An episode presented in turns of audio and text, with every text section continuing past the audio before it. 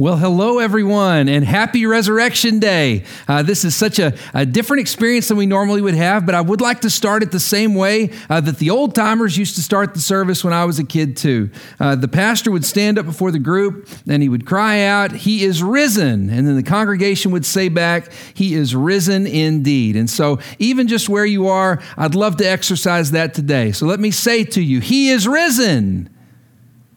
Thank you guys for playing along. If you played along at home, thanks for playing along. Uh, we're very grateful. Christ is risen indeed, uh, and it doesn't matter if we are together, if we are separate, uh, if we are uh, if we are in one place or another. That the Lord is glorified, and the resurrection still happens, uh, no matter what, uh, no matter what our circumstances are. right before coming up here today, had kind of an interesting experience. I was talking to my wife about recording today and just getting ready for the service, and she said, "It feels weird, doesn't it?" Not gathering together. It feels strange that this is how Easter Sunday is going to happen this year.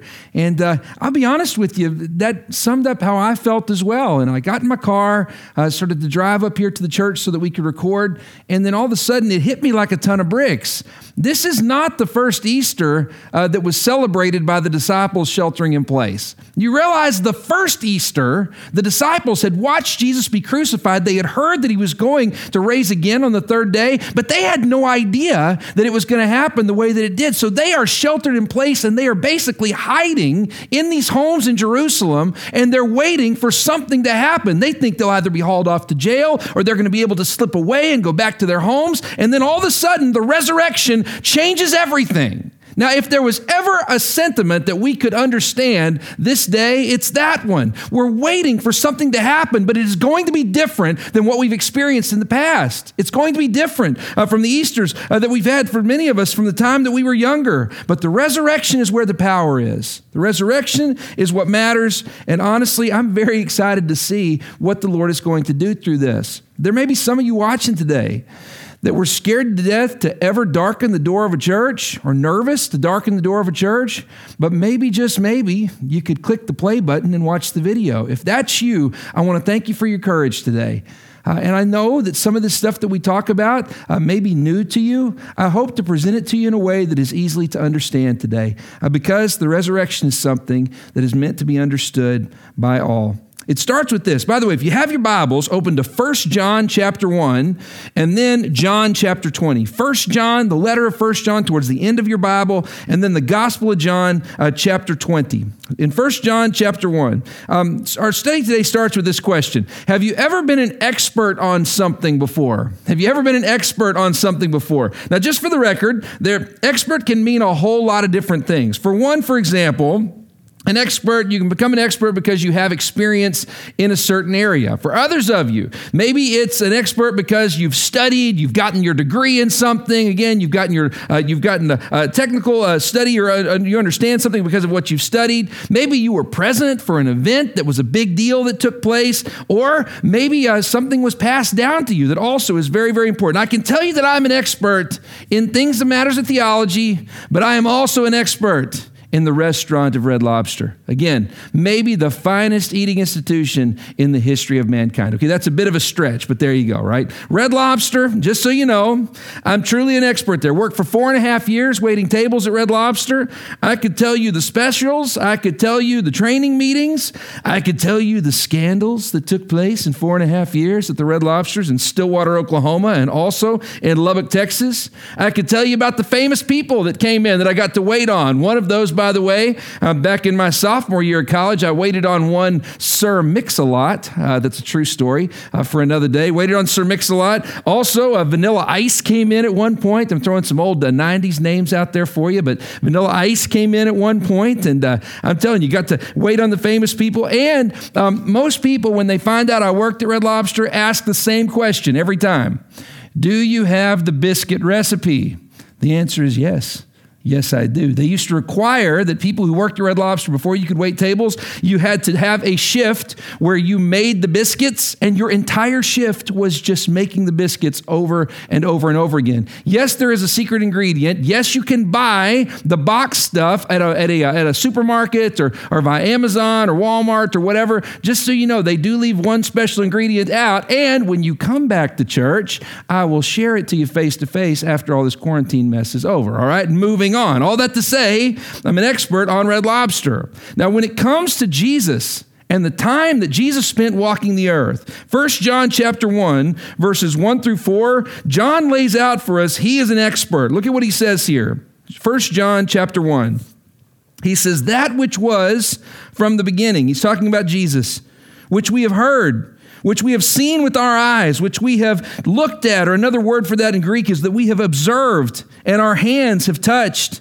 This we proclaim concerning the word of life. This is how we talk to you about Jesus, he says. Look at verse 2. The life appeared, and we have seen it and testified to it, and we proclaim to you the eternal life which was with the Father and has appeared to us. We proclaim to you what we have seen and heard, so that you may have fellowship with us and our fellowship is also with the Father and with His Son, Jesus Christ. We write this to make our joy complete. Stop right there for just a minute. Here's what John says He says, When I tell you about Jesus, I am telling you as an expert. I'm telling you as one who heard him preach the sermons. I'm telling you as one who saw him with the miraculous catch of fish call us and say, Man, man, follow me and I will make you fishers of men. I saw the miracles, I heard the sermons. John is the one male disciple that sticks with him to watch him take his last breath on the cross. John is the one we're going to talk about today that sees the empty tomb and the grave clothes folded up. John's the one who sees Jesus ascend to heaven, and John is also the one on the day of Pentecost that sees 3,000 people saved in one single service. Now, listen to me. John says, I've seen, I've experienced, I have observed and analyzed all of this data for one specific reason that you might know Jesus the same way I did that you might have fellowship with other believers and that you yourself might be a believer as well. If you're taking notes, write this down. The goal of John's life was to help people find forgiveness and fellowship with Jesus. Let me say that again. The goal of John's life was to help people find forgiveness and fellowship with Jesus. Just for the record, for those of you disciples who are watching this right now, that is the goal of God's life. That is the goal that God has for your life as well. That when people look at you, when they experience time with you, when they interact with with you, that your life would scream the message of Jesus Christ, that we can find forgiveness and fellowship with Him. Now, just for the record, there may be some of you watching this today that would say, Zach, that's me. It's been a long time. I, I would like to find forgiveness for my sins. I would like, again, to, to not have my sin counted against me, that I could know God and that I could be saved. If that's you, then we're going to lay out a roadmap for you today. But there's another group. There's some of you who believed in Jesus for some time, but if you're really being honest, it's been a while since you had fellowship with other believers. It's been a while since you had that sweet friendship with Almighty God. To have that friendship, first and foremost, you got to know Him. But there are also some things that we can do if you've fallen away, if it's been a long time since you really considered the role of Jesus in your life. We're going to walk you through a roadmap and how to get back in fellowship with God. By the way, that word fellowship is kind of a churchy word. The definition of fellowship is friendly association. How do you become a friend of God once again? How do you become connected to Him in fellowship? If that's you and you want forgiveness, or that's you and you want fellowship, then this is the message for you today. And then for others of you that would say, Zach, I'm doing great. I'm saved and I found fellowship with God. This is a great lesson to take notes on because if you ever find a place where you've drifted away, this is the roadmap and how to get back. So here's our big million dollar question today How do we find the sweet friendship of God? How do we find the sweet friendship of God? Well, John is about to lay it out for us in verses 5 uh, through 7. Look at what he says here, our first step in the process. John says, This is the message we have heard from him, from Jesus, and declare to you. Here it is. You ready? God is light and in him there is no darkness. Look at this at all. Underline and highlight at all. God is light, and in him there is no darkness at all. If we claim to have fellowship with him and yet walk in darkness, we lie and do not live by the truth. But if we walk in the light as he is in the light, we have fellowship with one another, and the blood of Jesus, his son, purifies us from all sin. This is the picture of why God sent his son, not just to purify us from our sin, but he sent his son that we might have a relationship with him and get to spend eternity with him in perfect love. If you're taking notes, how do we find free how do we find the sweet friendship of God? Number 1, first and foremost, step into the light. John says God is light. He can have no part with darkness. And so when we try to lay in the shadows, when we t- try to remain in that lying lifestyle, he says you're not going to find fellowship. You're not going to find sweet fellowship, sweet friendship from Almighty God. God is light and he requires that we step into the light. You could take notes and write this down if you want. The idea is that we would embrace the truth. Step into the light. God can work with a lot of things. Your mistakes, the difficulty in the culture, the complexity of our lives, God can work with those things. But what John says he can't work with is someone who tries to dwell in the shadows, someone who discards the truth. A picture of this, by the way, comes from my favorite movie of all time. My favorite movie of all time, number one, is a movie called Tombstone. Great movie. Uh, Wyatt Earp and Doc Holliday, their friendship. And uh, again, just my favorite movie of all time. And the whole movie culminates, you had a whole lot of time to see it, all right? So uh, it came out like in the 90s at some point. But in the movie, Wyatt Earp gets at odds with one of the leaders of the cowboy gang, and his name is Johnny Ringo, all right? And it all culminates with Johnny Ringo setting up a duel with Wyatt Earp. Well, Johnny Ringo is quite a gunslinger, and Wyatt Earp is a lawman, but not quite as quick on the draw as Johnny Ringo. However, there's another character in the story named Doc Holliday, and Doc Holliday is the fastest gun in all the West. Johnny Ringo can beat most people, but he can't beat Doc Holliday. So he challenges Wyatt Earp, and on the day of the duel, Johnny Ringo is walking around, and then all of a sudden he's so filled with confidence because he knows he can beat Wyatt Earp. But all of a sudden, lurking in the shadows, a figure walks up. He thinks it's Earp, but it's actually Doc Holliday. And the figure steps out, steps into the shadows, and Johnny Ringo with confidence goes, Well, I didn't think you had it in you. And then the famous line comes from Val Kilmer playing Doc Holliday. He steps out of the shadows into the light and says, I'm your Huckleberry. And all of a sudden, Johnny Ringo turns pale white. Doc Holliday looks at him and says, Why, Johnny, you look like somebody just walked over your grave. I love that scene. It's one of my favorite scenes in any movie. Ringo all of a sudden goes from cocky and confident to deeply concerned. He thought lurking in the shadows that the figure was just Wyatt Earp, but it was actually Doc Holliday, the man he knows he can't beat. If you're taking notes, write this down. In the shadows, we only see a portion of the truth.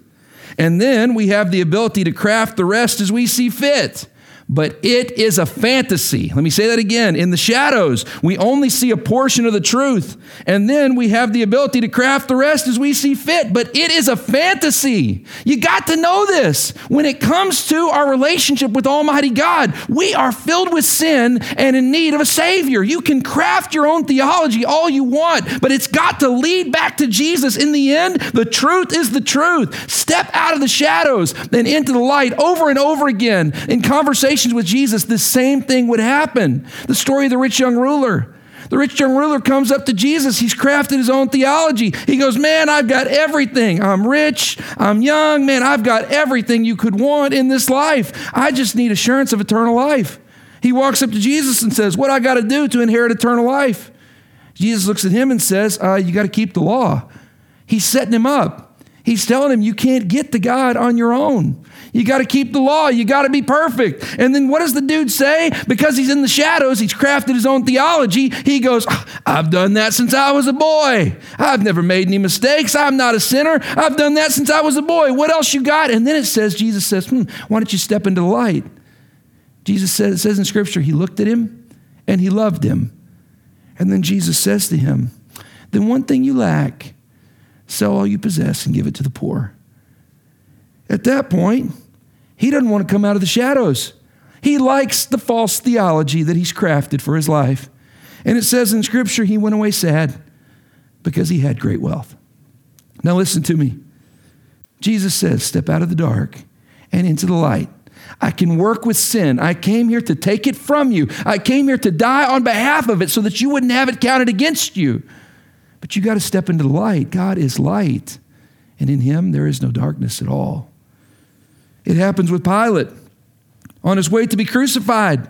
Pilate looks at Jesus and says, Hey, don't you realize I have the power to crucify you or to set you free? He looks at Jesus and says, Man, I have the control here in the shadows. Pilate is the one who's in charge. And Jesus looks at him and goes, Dude, you don't have any power here that's not been given to you from my that's not been given to you from above. This is not between me and you. This is not between me and Rome. It's not even between me and the Pharisees. This is between me and my Father. Step into the light, Pilate. Realize that God is the one who's in charge, not you. It says at that point, Pilate was scared and he did everything he could to try to set Jesus free. In John chapter 20, if you'll save your spot in 1 John, but flip over to John chapter 20, and we're going to start in verse 1. Our writer of 1 John tells us his story on the day of the resurrection when he had to choose to step into the light himself. Here's what it says John chapter 20, starting in verse 1.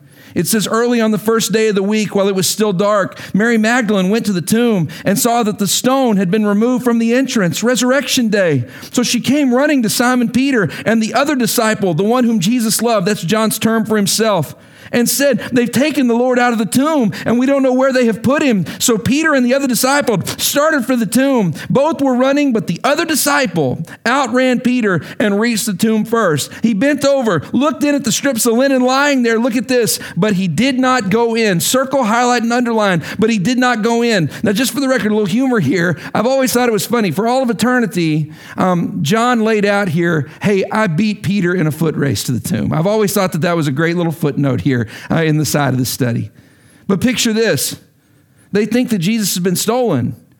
He's told them that he would rise again in three days but they didn't know it was going to look like this. So Peter and John run to the tomb, and John gets right there to the edge of the shadow. He gets right there to the edge of the tomb. And all of a sudden, he knows whoa, if I step out of the darkness and into the light, my life is different based on what I see in that tomb. If Jesus is in there, it changes my theology. Man, if his grave clothes are in there, it changes my theology. Man, if I go in and something happens in that space, then it changes changes me forever. And what does John do? He freezes.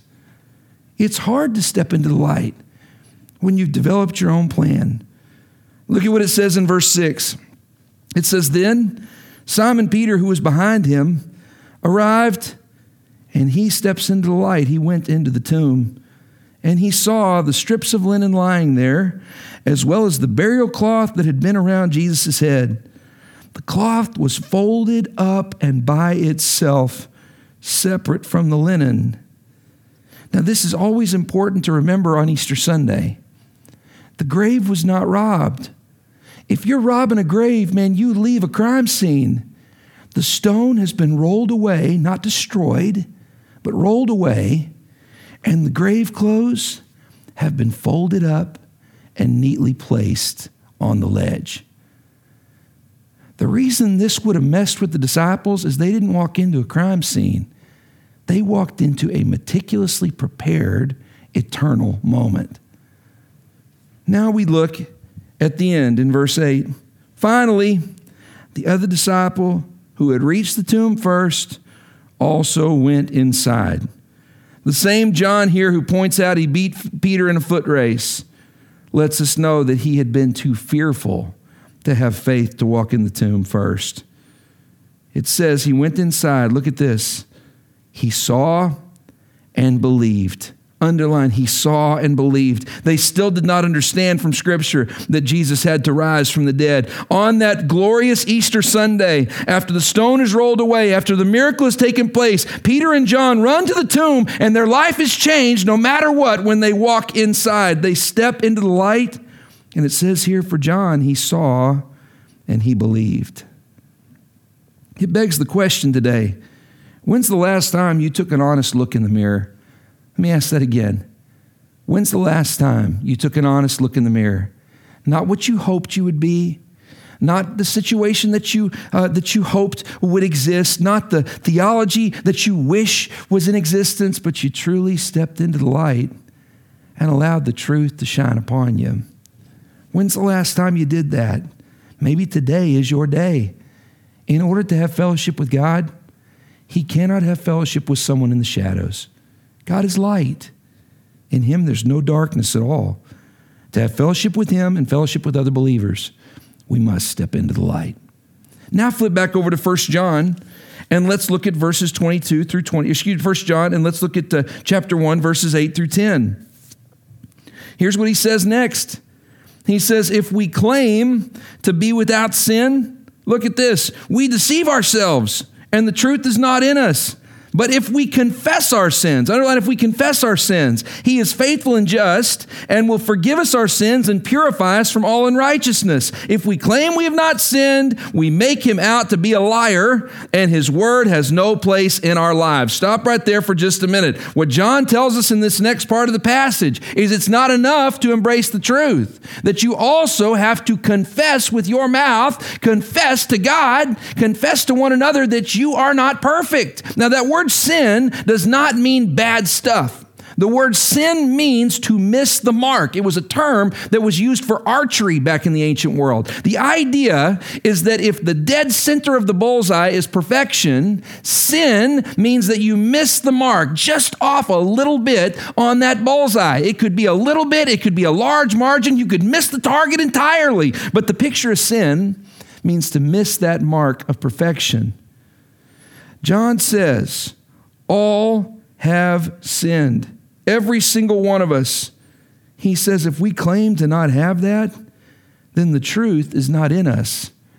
You see, when we step into the light, when we embrace the truth, part of that truth is that we need to own our sin, own that we have been imperfect, in light of God's mighty perfection. If you're taking notes, write this down. How do we find the sweet friendship of God? Number one, we have to step into the light and embrace the truth. But number two, we have to own our sin. We have to confess that we have fallen short, that God is perfect and we are less than perfect.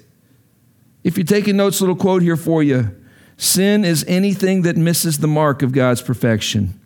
Sin is anything that misses the mark of God's perfection.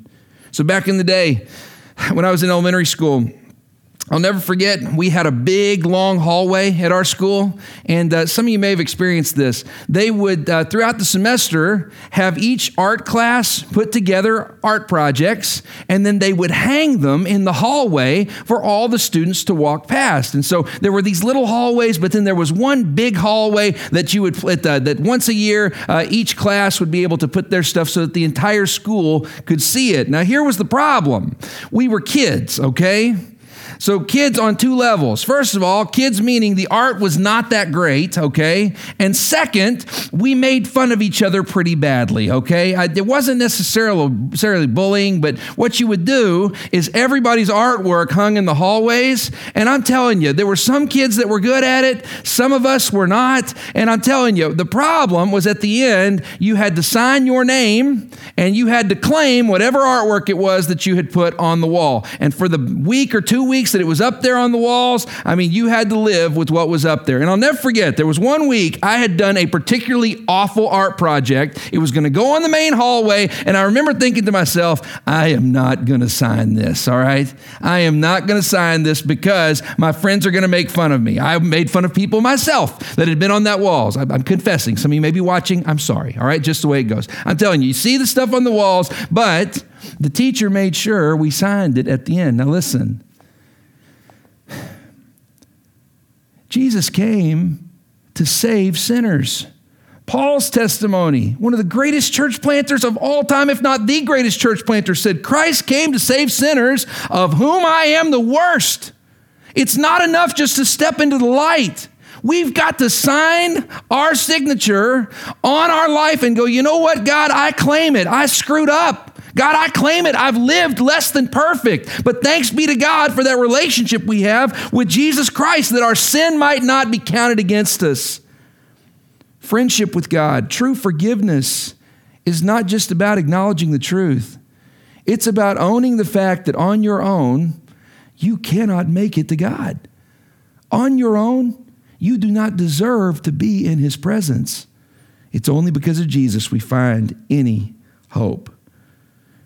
Save your spot in 1 John and flip over to James chapter 1. James chapter 1, and we're going to look at verses 22 through 25. Here's what James has to write about this James 1, verses 22 and 25. He says, Do not merely listen to the word and so deceive yourselves. He says, Do what it says. Anyone who listens to the word but does not do what it says is like a man who looks at his face in the mirror and after looking at himself goes away and immediately forgets what he looks like. But the man who looks intently, look at this, into the perfect law, the law that gives freedom, underline and highlight the law that gives freedom, and continues to do this, not forgetting what he has heard, but doing it will be blessed in what he does. What we find in this passage is James says, Don't be someone who steps into the light and goes, Whoa, man, I'm a sinner, but then immediately steps back into the shadows. He says, Remember that once you've left that darkness behind, remember the freedom that comes as we study God's word. Remember the freedom that comes as we cling to that relationship with Jesus Christ. He says, and then when we do that, he said, we will be blessed. There's some of you watching this today, and you know that you've been living a way you shouldn't be living. You know you've been doing things you shouldn't be doing. One of the beautiful things about the quarantine time is you got time to think some things through. One of the bad things about the quarantine time is you got time to get in trouble and there's not a whole lot of accountability around you. Listen to me. It's not enough to know the truth. You got to come to a point where you claim and are honest about your imperfections and you realize there is nothing you could do to get to God on your own.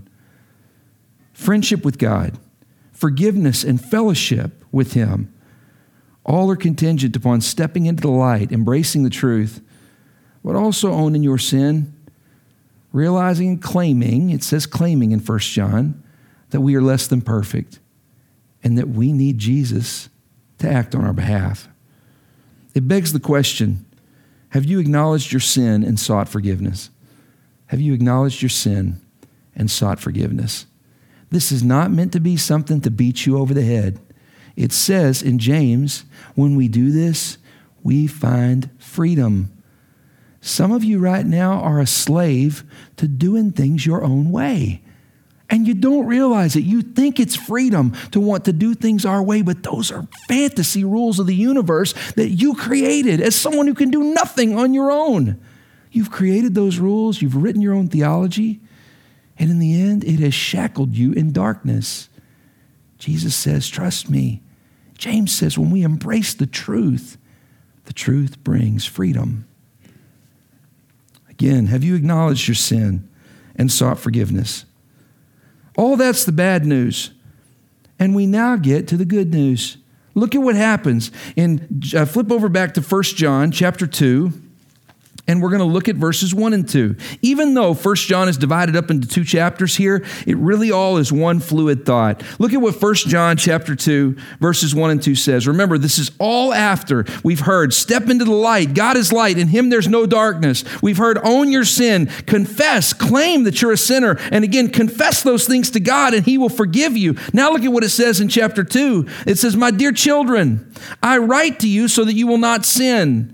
But if anybody does sin, now stop there for just a minute. What we have found in the previous passage is that we all sin, that we all have something to confess, that we've all been less than perfect. I love this because what John is saying is after telling everyone that we struggle with sin, from now until we get to spend eternity with God, we will struggle with sin. He says, if anybody does sin, which we all do, he says, We have one who speaks to the Father in our defense. Underline, we have one who speaks to the Father in our defense. Jesus Christ, the righteous one. He is the atoning sacrifice for our sins, and not only for ours, but for the sins of the whole world. Right here, we find the, the motivation and the attitude of Jesus Christ laid out by John in 1 John chapter 2. He lays out and says, Jesus came to save us, to be that atoning sacrifice for our sins, not just to die on the cross, but to be resurrected, to give us hope for salvation. And he says, not just for you, but for the entire world. If you're taking notes, How do we find the sweet friendship of God? Number one is step into the light, embrace the truth. Number two is own your sin, understand that we are less than perfect, claim it, confess it. And then number three, daily cling to Jesus. Daily cling to Jesus. It says in this passage that He is our defender. He is our defense against the cries of sin that we are not worthy. The Cries of sin are double edged because they're true. We're not worthy on our own. But because of Jesus, He was the atoning sacrifice. He took our place. He made us worthy with His shed blood, and He overcame the grave by that tomb being empty. We have a rule at our house, and the rule was from when I was a kid, too. Now, this is a story I'm about to tell you where some of you parents will judge me. Please don't judge me. It's Easter, all right? Please don't judge me, all right? When I was a kid, my parents had a rule that you started to sleep in your own bed, but if you got scared in the middle of the night, you could get to their bedroom and they had a king size bed and there were three of us back in those days and we could all climb in bed with them. Now just for the record we have carried that same rule with our kids. We have four kids and so it is a little bit more crowded than i remember when i was a kid all right? So here's the deal. There were some nights i would have a nightmare and i would remember my room was on the far end of the house and my parents room was on the far other end of the house. And I'll never forget it would be night when there was a thunderstorm or I'd hear, we had a tree next to the window, and I'd hear eh, just scratching up against the window. And I'd wake up at one, two, three in the morning. I'd hear that scratching. I'd see what was going on with the thunderstorm. And then here's what would happen I would think to myself, if I can just get to mom and dad's room, if I can just get there, then I'll be safe. If I can just get there, I'll be okay. And I remember as a kid, I can still vividly remember these things.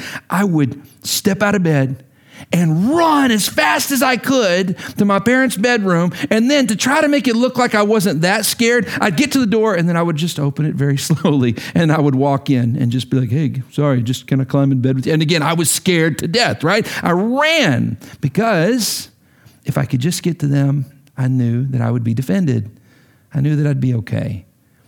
With my kids, I watch them do the same thing. And I know you're watching. We're going to watch this together. I know you're watching. I know your tricks and I know your secrets. We hear them now. Our room is on the second floor of our little townhome, and we can hear it clunk, clunk, clunk, clunk, clunk as they run up the stairs and they get to the door the same way.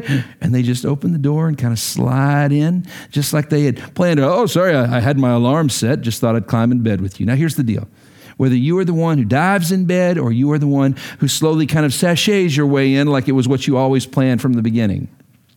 The picture here is the same. Whether you're a kid or an adult, we're going to struggle with sin this side of heaven. It's just the way it works.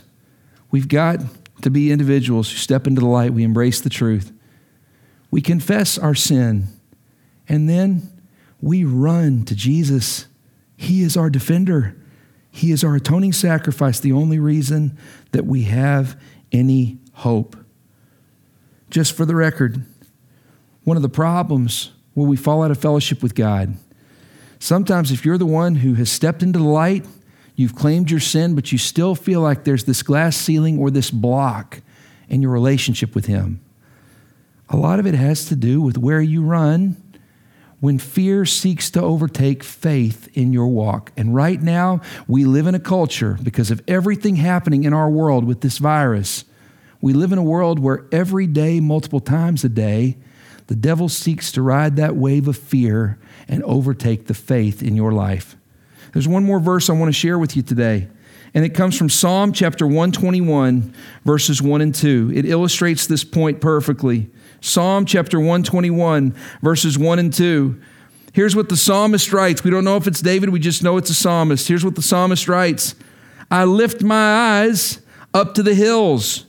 Where does my help come from? Underline, where does my help come from? Now, stop there for just a minute. This picture is not just somebody in nature going, Oh, what a beautiful hillside. I wonder where it is. Uh, I wonder who it was that built this thing. No, notice the term here. I lift my eyes up to the hills. I'm looking at the hillside. For the ancient, they don't have bulldozers. For the ancient, they don't have cranes. When you have a hillside, it was not created by you. And this, in this passage, is symbolic of something that is completely and totally beyond beyond your control. Not just beyond your control, but beyond your lifetime. That hillside was there before you existed, and most likely it is going to be there long after you leave this earth as well. What the psalmist says here is, I lift my eyes up to the hills. I lift my eyes up to things that are beyond my control. And he says, Where have I placed my faith?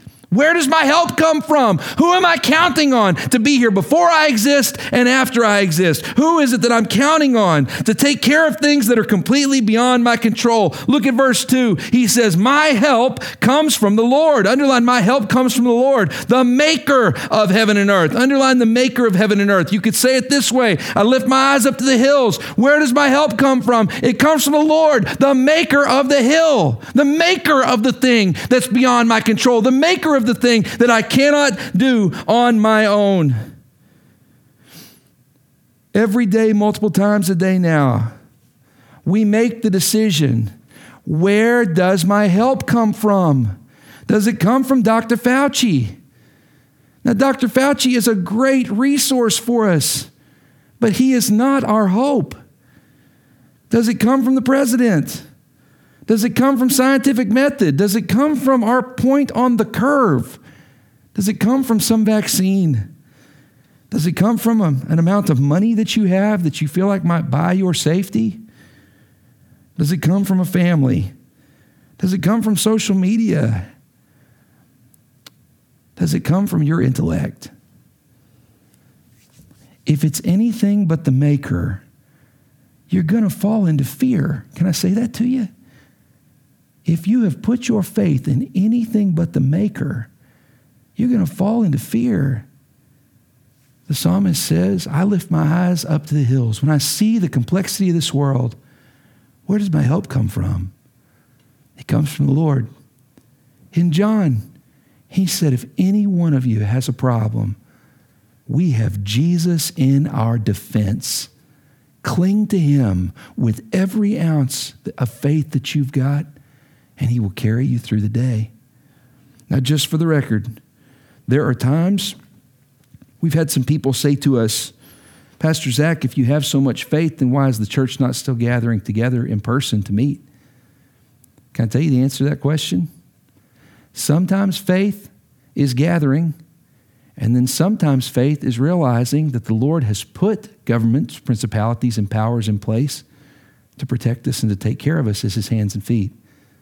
Sometimes the absolute most faith filled thing you can do is trust that God has put those people in positions for such a time as this to help us, to guide us, and to lead us.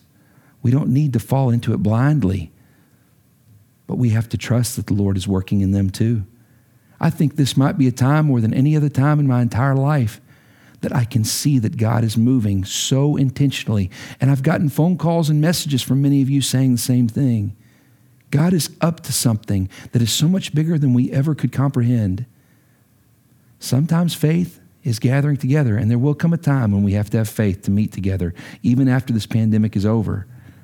But for now, we have the faith to trust that God has put these leaders in place for such a time as this, and we're going to adhere to the law. If you're taking notes, one final quote for you today. Fight back against the devil's attacks with the name and the resurrection of Jesus. Fight back against the devil's attacks with the name and the resurrection of Jesus. He is our defender, and we must choose him every day. There's a beautiful song that we teased a little bit at the front end of the service today. And it really rings true from what we've studied from the truth, the resurrection, and just everything that we're navigating in a country, as a, as a country and a world right now. And it's that beautiful old Gaither hymn, Because He Lives. In the hymn, it says, Because He lives, I can face tomorrow. Because He lives, all fear is gone. And I know He holds the future, and life is worth the living just because He lives. The resurrection is the moment where we know Jesus holds the keys to death and Hades. And no matter how dark, deep, or difficult this world becomes, we win because of him, our atoning sacrifice, our great defender. It begs the final question today where is your hope? Where is your hope? Have you placed it in something that is not worthy of being your Lord? Have you placed it in yourself, in the government, in science, the cure, a vaccine? Have you placed it in your finances, your family, or your social status? If that's you, I want to encourage you. You will find no peace until you place your hope in Him. You will find no peace until you place your hope in Jesus. I love you guys. Let's bow our heads for prayer just for a minute. With every head bowed and every eye closed, we call this our time of reflection. There's nothing mystical or magical about this time. It's just a chance for us to stop and to process how we're different because of the songs we've sung, the sermon we've heard, and specifically the scripture that we've read. I want to ask you something today. Is there anyone here that would say, Zach, would you pray for me? If I'm being honest, I don't know that I've ever had a relationship with Jesus Christ. There's never been a moment in my remembered past when I claimed, like you talked about today, the truth of Scripture, the truth about Jesus, when I stepped into the light, when I claimed that I was a sinner, but then when I also claimed that Christ's shed blood could cover my sin. Just for the record, it's nothing mystical or magical, but there is something eternal that happens when we say, Jesus, I believe. I believe that you are the Son of God, that you died on the cross, that you rose from the dead, and that you are the one and only perfect sacrifice for all my sin. With nobody looking around, if that's you and you'd say, Zach, I need to believe in Jesus for the very first time, and I need to be saved today. I need to find forgiveness for my sins and be saved. If that's you, if you would just lift your hand where you are right now. Thank you. Thank you for your courage. If that was you, I want to encourage you in the comments section, just type that's me. I'm raising my hand. You can even put the hand emoji if you want to and then we'll make sure that somebody reaches out to you. If you don't have Facebook and you're watching us on YouTube, I want to encourage you, if that's you, please email TJ at waterfrontchurchdc.com. Pause it right now, email TJ, and let him know that you are praying to receive Christ right here, right now. It doesn't matter where you are, Christ hears your prayer, and then you can affirm it by letting TJ know, and then we'll reach out to you and encourage you. Second, Maybe there are some of you here that would say, Zach, I'm a believer in Jesus Christ, but honestly, I'm missing that friendship, that sweet connection with Almighty God. And you'd say, Zach, would you pray for me? I need to step into the light. I need to embrace the truth. I need to stop living in the shadows. If that's you, with nobody looking around, if you would just lift your hand where you are right now. Thank you. Thank you for your courage. If that was you, I'm going to pray for you. But I want to encourage you. Just say, God, I embrace the truth. Pray that simple prayer God, I embrace the truth. Second, maybe there are some of you that would say, Zach, I know the light, I walk in it, but uh, honestly, it's been a while since I confessed my sin. Every one of us is less than perfect. Remember, sin is not just the things that you've done wrong, it's the things that we've done that miss the mark. If you're here and you'd say, Zach, I need to confess some sin. I see the light. I know the truth, but it's time I confessed it to God. If that's you, I'm not going to make you lift your hand on this one or click the button. I want to encourage you to push pause, to go and get alone with Almighty God and spend some time praying and just tell Him what you've done. He already knows. But we find out from John there's a powerful thing that happens when we claim it. In fact, when we look at the cross, that's what Jesus died for. He died for that mess that separates you from God. If that's you, push pause and spend some time telling God about what you've done. And then, our last point today trust that Christ's blood covers it. Last but not least, maybe there are some of you that would say, Zach, I'm in the light, I've confessed my sin, but that glass ceiling, that block, is the fact that I put things before Jesus. And it's time when I look at the hills, when I look at the things in this life that are beyond my control, that I place my faith in Him, that I might not be taken over by fear. With nobody looking but just me, if you're here and you'd say, Zach, would you pray for me? Would you pray that I would choose Jesus instead of falling into fear? If that's you, if you would just lift your hand where you are right now. Thank you. Thank you for your courage. I've got a feeling there'll be many of you on this one. If that was you, I want to encourage you. Run to Jesus. He is our defender. Run to Jesus. He is our atoning sacrifice. Trust in Him and let Him defend you. If that was you lifting your hand on that one, I'm going to pray for you, but I want to encourage you. Say, I choose faith over fear.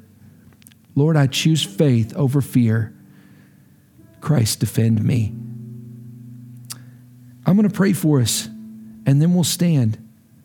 If that's you, make sure you reach out. Let's truly, this Easter, let this one be a special day. Father, thank you for this day and for your blessings in it. Lord, we thank you that we can celebrate the resurrection anywhere, anytime. And Lord, it will be celebrated even after, uh, even if there were no people to celebrate it. Lord, your word tells us that the rocks would cry out in praise and worship to you. Lord, I pray in the name of Jesus Christ, if there is someone here who needs to be saved today, give them the courage to reach out, to make that decision, and to claim you with their whole heart, soul, mind, and strength. Lord, I also pray if there is anyone here today that needs to step into the light, that you would give them the courage to embrace the truth at all cost. Lord, for those who are here that need to own and confess their sin, give them a double portion of courage today as they come before you. And then, Lord, for those who today need to cling to Jesus for the first time in a long time, Lord, again, give them a double portion of courage. Let them choose faith over fear.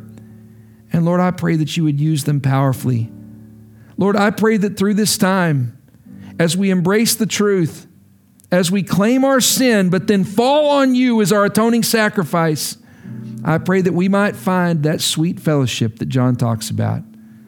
Thank you for making that possible through the resurrection. It is only because of Jesus we have any hope. We love you, Lord. Speak in power in these final moments. It's in Jesus' name we pray. Amen.